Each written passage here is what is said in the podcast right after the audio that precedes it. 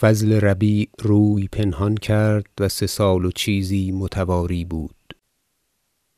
پس بدست مأمون افتاد و آن قصه دراز است و در اخبار خلفا پیدا. مأمون در حلم و عقل و فضل و مروت و هر چه بزرگان را بباید از هنرها یگانه روزگار بود. چندان جفا و قصد زشت که فضل کرده بود گناهش ببخشید و او را عفو کرد و بخانه بازفرستاد چنانکه بخدمت بازنیاید و چون مدتی سخت دراز در عطلت بماند پایمردان خواستند که مرد بزرگ بود و ایادی داشت نزدیک هر کس. و فرصت می جستند تا دل مأمون را نرم کردند و بر وی خوش گردانیدند. تا مثال داد که بخدمت باید آمد. چون این فرمان بیرون آمد فضل کس فرستاد نزدیک عبد الله طاهر و حاجب بزرگ مأمون او بود و با فضل دوستی تمام داشت. و پیغام داد که گناه مرا امیر المؤمنین ببخشید و فرمود که بخدمت درگاه باید آمد. و من این همه بعد از فضل ایزد عز ذکره از تو می دانم که بمن رسیده است که تو درین باب چند تلطف کرده ای و کار بر چه جمله گرفته تا این امر حاصل گشت. چون فرمود امیر المؤمنین تا بخدمت آیم و دانی که مرا جاهی و نامی بزرگ بوده است و همچنان پدرم را که این نام و جاه بمدتی سخت دراز بجای آمده است تلطفی دیگر باید کرد تا پرسیده آید که مرا در کدام درجت بدارد. و این بتو راست آید و تو توانی پرسید که شغل تست که حاجب بزرگی. و امیر المؤمنین را تهمت نبود که این من خواسته ام و استطلاع رای من است که کرده می آید. عبد الله گفت سپاس دارم و هر چه ممکن گردد درین باب بجای آرم.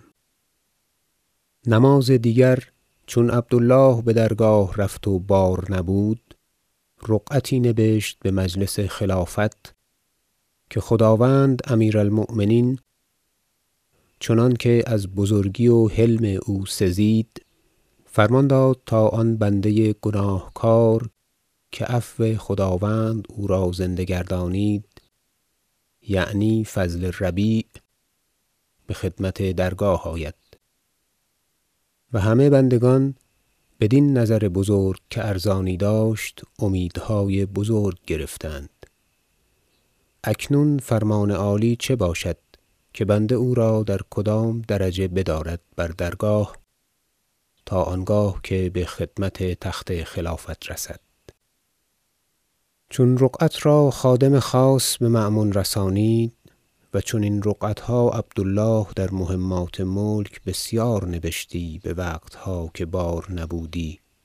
و جوابها رسیدی بخط مأمون؟ جواب این رقعه بدین جمله رسید که یا عبد الله بن طاهر امیر المؤمنین بدانچه نبشته بودی و جوابها پرسیده بباب فضل ربیع بی حرمت باقی غادر واقف گشت. و چون جان بدو بمانده است طمع زیادت جاه می کند. وی را در خسیس تر درجه بباید داشت چنانکه یکسوارگان خامل ذکر را دارند. و السلام عبد الله طاهر چون جواب برین جمله دید سخت غمناک شد. رقعه را با جواب بر پشت آن بدست معتمدی از آن خویش سخت پوشیده نزدیک فضل فرستاد و پیغام داد که اینک جواب برین جمله رسیده است و صواب آن است که شبگیر بیاید و آنجا که من فرموده باشم تا ساخته باشند بنشیند. که البته روی ندارد درین باب دیگر سخن گفتن و استطلاع رای کردن. چه نتوان دانست مبادا که بلایی تولد کند. و این خداوند کریم است و شرمگین. و چون به بیند شاید که نپسندد که تو در آن درجه خمول باشی و بروزگار این کار راست شود.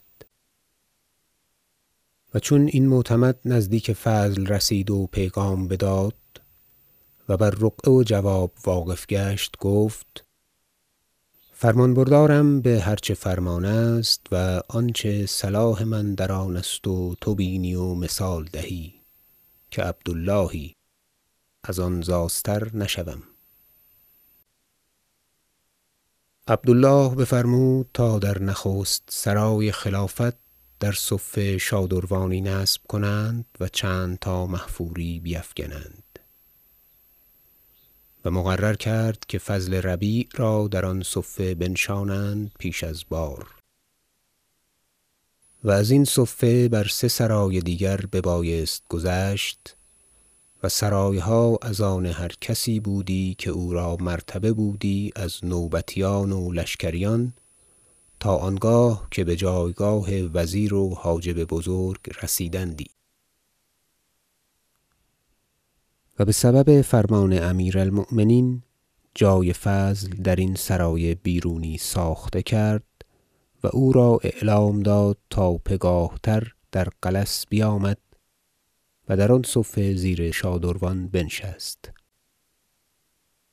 چون روز شد و مردمان آمدن گرفتند هر که بیامدی در سرای نخستین چون فضل ربیع را بدیدی بضرورت پیش وی رفتی و خدمت کردی با حرمتی تمام.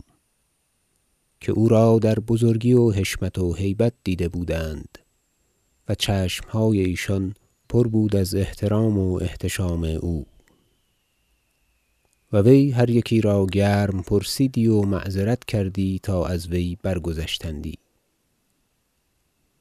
چون اعیان و ارکان و محتشمان و حجاب آمدن گرفتند هم بر آن جمله هر کس باندازه خویش او را گرم پرسیدی و توقیر و احترام واجب میداشتند. و حاجب بزرگ عبد الله طاهر بیش از همه او را تبجیل کرد و مراعات و معذرت پیوست از آنچه او را در سرای بیرونی نشانده بود. که بر حکم فرمان بوده است. و امیدوار کرد که در باب وی هر چه میسر گردد از عنایت و نیکو گفت هیچ باقی نگذارد. و درگذشت و بجایگاه خویش رفت تا وقت بار آمد. چون امیر المؤمنین بار داد هر کس از اعیان چون وزیر و اصحاب مناصب و ارکان دولت و حجاب و سپاه سالاران و وضیع و شریف بمحل و مرتبه خویش پیش رفتند و بایستادند و بنشستند و بیارامیدند. عبد الله طاهر که حاجب بزرگ بود پیش امیر المؤمنین مأمون رفت و عرضه داشت که بنده فضل ربیع بحکم فرمان آمده است. و بر آن جمله که فرمان بود او را در سرای بیرونی جای کرده ام و بپایگاه نازل بداشته. در پیش آوردن فرمان چیست؟ امیر المؤمنین لحظه یی اندیشید و حلم و کرم و سیرت حمیده او وی را بر داشت تا مثال داد که او را پیش آرند. عبد الله طاهر حاجبی را فرمود تا فضل ربیع را پیش آورد. چون او بحضرت خلافت رسید شرط خدمت و تواضع و بندگی بتمامی بجای آورد و عذر جنایات خود بی اندازه بخواست و بگریست و زاری و تضرع کرد و عفو درخواست کرد. حضرت خلافت را شرم آمد و عاطفت فرمود و از سر گناهانی که او کرده بود برخاست و عفو فرمود و رتبت دستبوس ارزانی داشت. چون بار بگسست و هر کس بجای خویش بازگشتند عبد الله طاهر حاجب بزرگ وزیر را با خود یار گرفت در باب فضل ربیع عنایت کردند تا حضرت خلافت بر وی بسر رضا آمد و فرمود تا او را هم در سرایی که اعیان نشستندی جای معین کردند. امیدوار تربیت و اصطناع در حال عبد الله طاهر از پیش خلیفه بیرون آمد و این تشریف که خلیفه فرمود بدو رسانید و او را اندازه پیدا کرد و امیدوار دیگر تربیتها گردانید. او بدان زنده گشت و بدان موضع که عبد الله طاهر معین کرد بیارامید.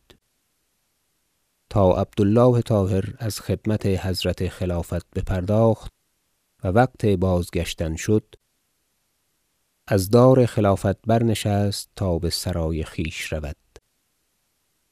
فضل ربیع بدار خلافت می بود. چون عبد الله طاهر بازگشت فضل بمشایعت وی رفتن گرفت. عبد الله عنان بازکشید و بایستاد و فضل را معذرت کردن گرفت تا بازگردد. او بهیچ نوع بازنگشت و عنان با عنان او تا در سرای او برفت. چون عبد الله بدر سرای خود رسید از فضل ربیع عظیم شرمنده شد و خجالت آورد و معذرت کردن گرفت تا بازگردد.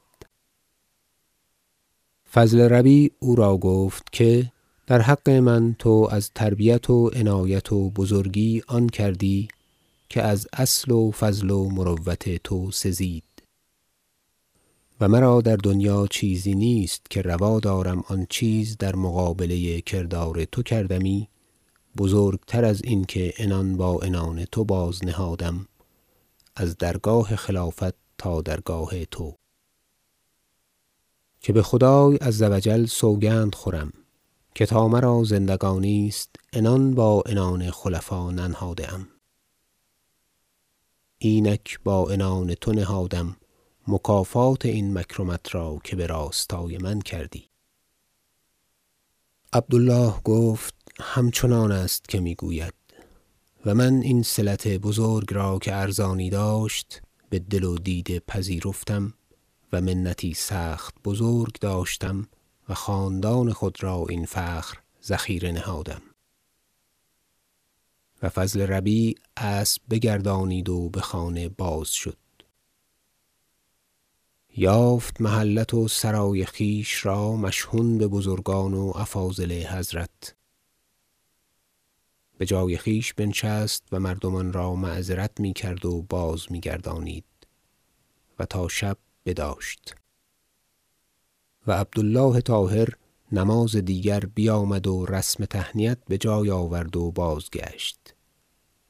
این حکایت بپایان آمد و خردمند که درین اندیشه کند تواند دانست که این بزرگان روزگار بر چه جمله بودند.